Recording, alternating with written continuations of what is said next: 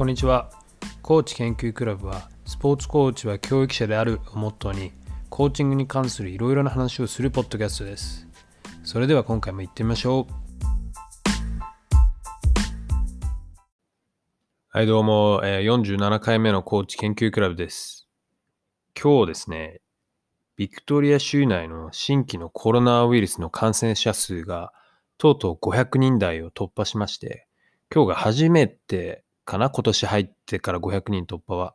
去年は、えー一番多い時で多分24時間の新しい感染者数が700人ぐらいまで行った時があったんですよね、去年。で、そっからロックダウン去年入ったんですけど、今年は、まあもちろん今までのロックダウンの経験があったんで、まあ感染者数がちょっと出てきたら、ロックダウンかけて、それで一気にこう感染者数をガクッと落として、またロックダウンをやめるみたいなのを続けてたんで、感染者数自体はすごい低い数字が続いてたんですよね。今回の感染、あの、今回のロックダウンか、ロックダウン入る時も感染感染者数が10人以下とか、確か5、6人とかの段階で入ったのかな、一番最初が、この6回目のロックダウンもね。なんで、そこから考えると、かなり一気に増えたなって感じですかね。大台に乗ったっていう感じはありますね。まあ、だからデルタ株がどれだけ早いか、感染率が高いかっていうことなんですけどね。なんでまあ、まあまあ、まあ、前回も何回か言いましたけど、州自体、もう国自体がやっぱりワクチンの方向に舵取りをして、要は今までオーストラリア、まあニュージーランドとかもそうですけど、こう、コロナをとにかくゼロに抑えるっていう方針であったんですよね。でそれは最初、去年まではかなり成功してたんで、だからほとんどコロナがない状態、国内に。いまだに、まあ、オーストラリアの地域によっては、えークイーンズランドの方とか、ウェスタンオーストラリア、だから西オーストラリアの方とかは、まだまだケースが少ないんで、感染者数本当10いかないとかなんでね。えーただ、ニューサウスウェールズ州とこのビクトリア州で今、ニューサウスウェールズはもう毎日1000超えで出てるんで、はい。で、ビクトリアもとうとうその500の大台に乗ったと。で、このペースでいくと、まあ1000ぐらいまでは行くのかな。1000突破も全然あり得るみたいなんで、でだから今早急にワクチンをの接種をこう進めてて、で、とりあえずビクトリア州内では、えー16歳以上の人たちが、の7割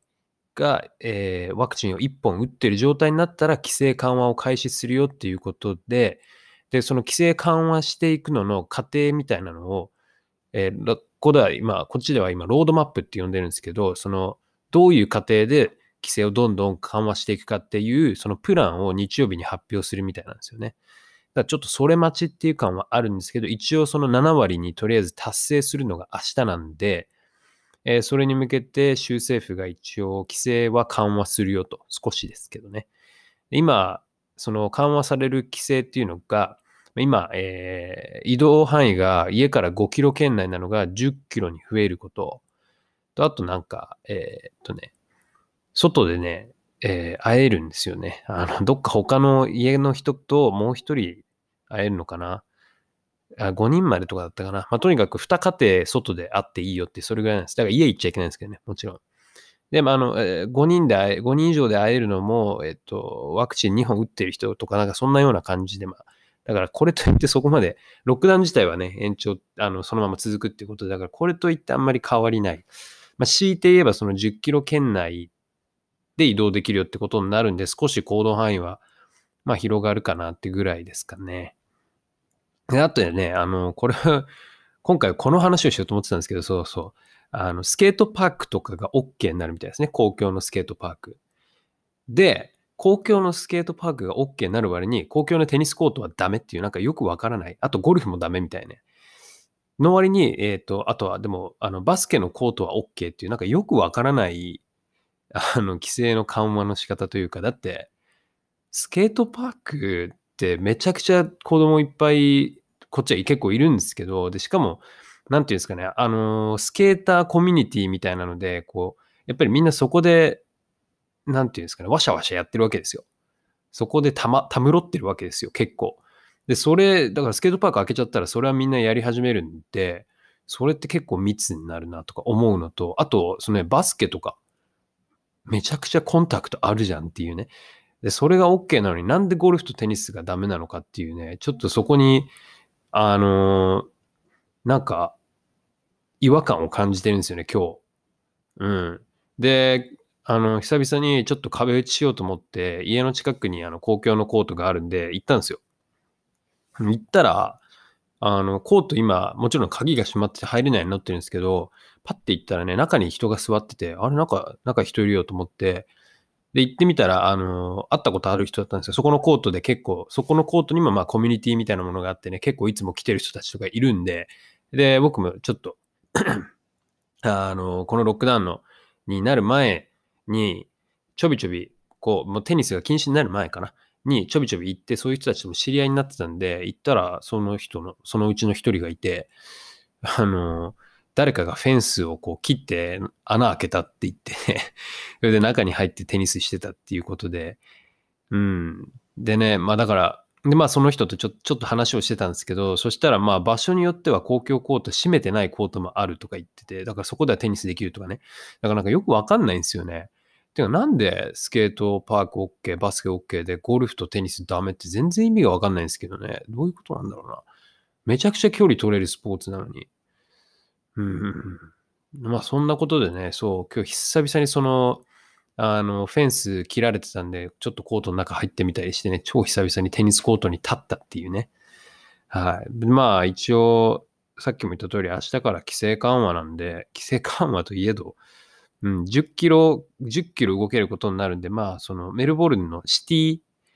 あの、都市部まで行けるかなっていうぐらいかな。あの、何の問題もなく。うん。行って少し買い物できるかなっていう。まあ、買い物っつってもスーパーぐらいしか空いてないんですけどね。はい、そんな感じですかね。まあ、でも、あの、これから天気悪いんで、まあ、外出る理由もあんまりないかなっていう気もするんですけどね。とりあえずはまあ、日曜日に、その、これ、今後のプランっていうのをね、早く聞きたいんで、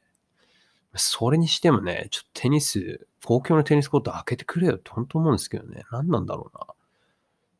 うな。ね。なんで、なんで、なんで、なんでとしか言いようがないんですけどね。テニスめちゃくちゃ距離取れる距離だ、あの、スポーツだから、全然問題ないと思うんですけどね。うん、みんなテニスやりたがってるし、だって今、そこのテニスコート、公共のテニスコートの駐車場で、結構な人が集まってボレーボレーやってますからね。うん、そうそう、そんな感じなんで。うん、まあ、そう、なんで、ゴルフとテニス OK で、スケートパークはまだやめときゃいいのに、とは思ったんですけどね。まあ、そんな感じです。ちょっと今日は、あの、規制緩和になるっていう話なんで、ちょっとその話をしようかなと思った感じです。はい。正直なところ今日はね、何を話そうかなと思ってて、あまりアイディアが浮かんでこなかったということで、あので、それでちょうどこう、規制緩和と、そのテニスコートのね、テニスコートのことでちょっといろいろとこう思ってたんで、その話をしようかなと思った次第でございます。はい。じゃあ、それじゃあ次回もよろしくお願いします。